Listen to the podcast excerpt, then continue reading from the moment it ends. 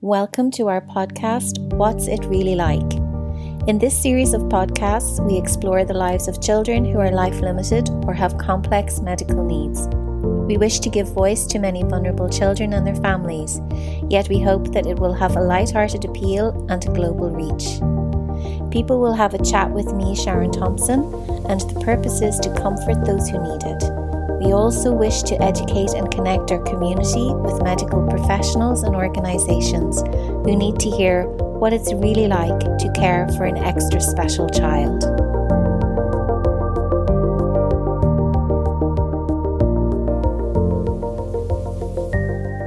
Yeah. That that's fantastic. And you yeah, and it's we it's weird when you hear someone use the word lucky whenever your child is so sick, but you do realize how lucky you are when you hear. Yeah, yeah I mean, we've Alex, a lot of Alex's friends have passed on. Um, a lot of his school friends, I think there's seven or eight in his class that have now passed on. So I suppose I'm thinking anytime we have anytime we've with, with Alex now, we are lucky. You know, we are we're so lucky to have him in our lives. And it's amazing when you see the bond he has with all of his siblings and with everyone that comes into the house and how he reacts so differently to each person and to be able to stand back and see that character and him coming out. So anything we have with him is we are we're so blessed we're so lucky yeah. Yeah so the future is something that i usually ask people about. And how how are you feeling about the future? Yeah so i suppose um Alex has been so unwell so many times, um, and there was so many. Like we were told, if we got Alex to three, we'd be we'd be lucky. He's eleven. This is his birthday month, so he's eleven this month. Um, I'm not deluding myself. He has a life. He's several life limiting conditions all mixed into one. Um, but I firmly believe our kids will write their own stories and he'll be here as long as he can be here, and when it's his time to go, he'll he'll do it his way.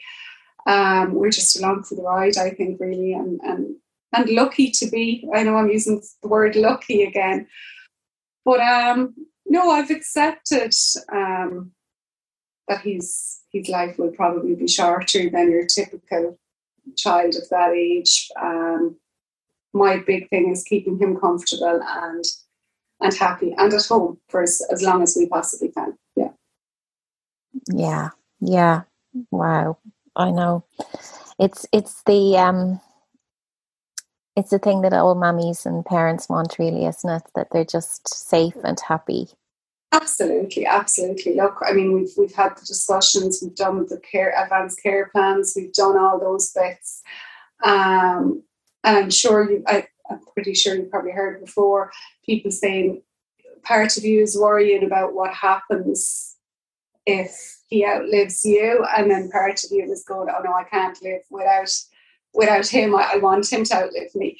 So it's that, you know, it's that constant. Oh my God, if that happened to me, um, you know, if that happened to us, what would what would happen, Alex? Even with COVID, we went through this thing. Well, if I got COVID and I was really sick, and if Michael got COVID and he ended up really sick, who mind? You know, our kids are too young. They they can't mind Alex. They're not trained. You know, so who? What happens? Does he go to Laura Lynn? Does he go into the hospital? How does how does it work?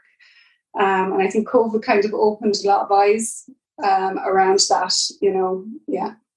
Yeah, definitely. And just so our listeners know that Laura Lynn is the only children's hospice in Ireland. So um amazing, just magical, amazing place. Um, I look back at uh, our outreach nurse had pushed for us to go to Laura Lynn from when Alex, when she came to see us first, she was like, Oh, there's an amazing place and, and we need to go up and we need to. And I remember she said, It's Laura Lynn Children's Hospice. And I went, Hospice? Oh, God. Oh, no, no, no, no, no, no. And, and I just, I couldn't get my head past the fact that hospice to me was, was it's dying like. And I was, oh, no, absolutely not. And it took me from 2015 she had started saying, look, really, after the seizure, she's like, please, re- just go visit it even and see what you think. Um, and we didn't. It was 2018 when I went to see it.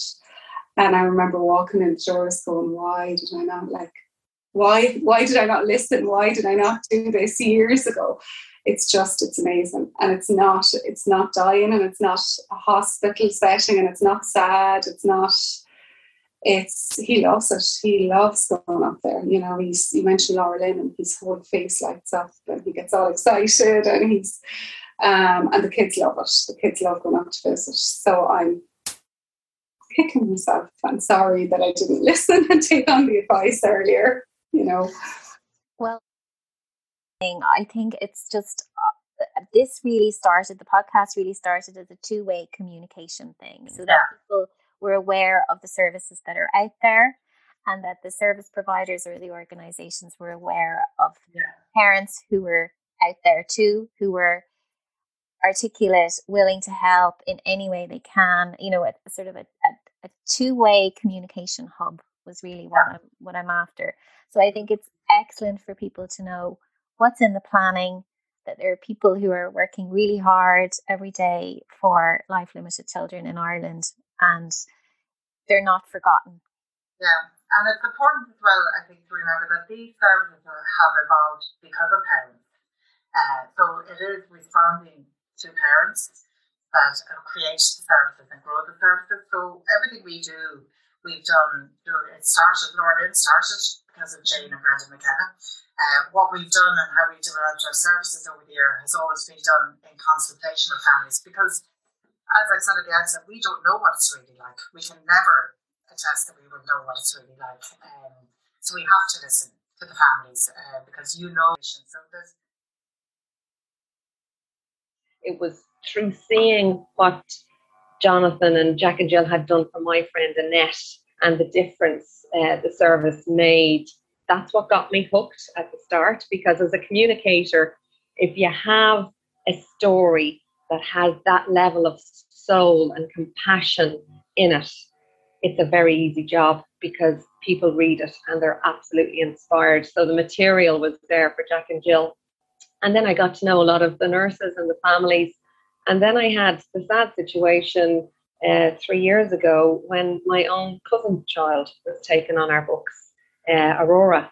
And, um, you know, I, I thought I knew Jack and Jill from the inside out, but um, to actually see how that story unfolded for my family in my family's kitchen on a Christmas three years ago when we knew um, Steph was expecting a baby, and the sister in laws were there saying to me, We don't actually know what the prognosis is. We know there's a problem, but what we do know as sisters, we're going to be here to catch her and to catch that baby and to do what we can. And I wondered at the time, I, I, I said, well, will, will she end up coming Jack and Jill's way? And she did, and she's doing very well.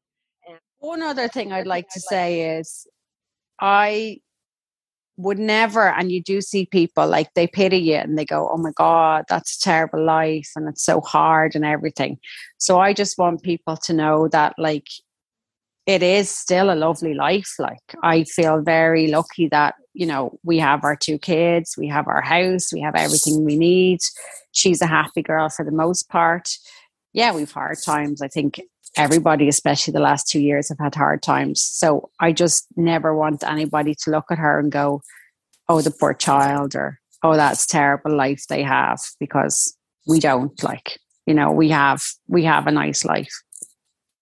And that's what it's really like for you. Yeah. So that's yeah. that's that's just a fantastic way, I think, to end today. Um, so I'd just like to thank you for chatting with me today and give Isabella our lots of love from us. And um, we'll hopefully talk to you again soon, Sam. Okay. Thanks a lot, Sharon. Thanks a million for today. Bye. Okay. Bye.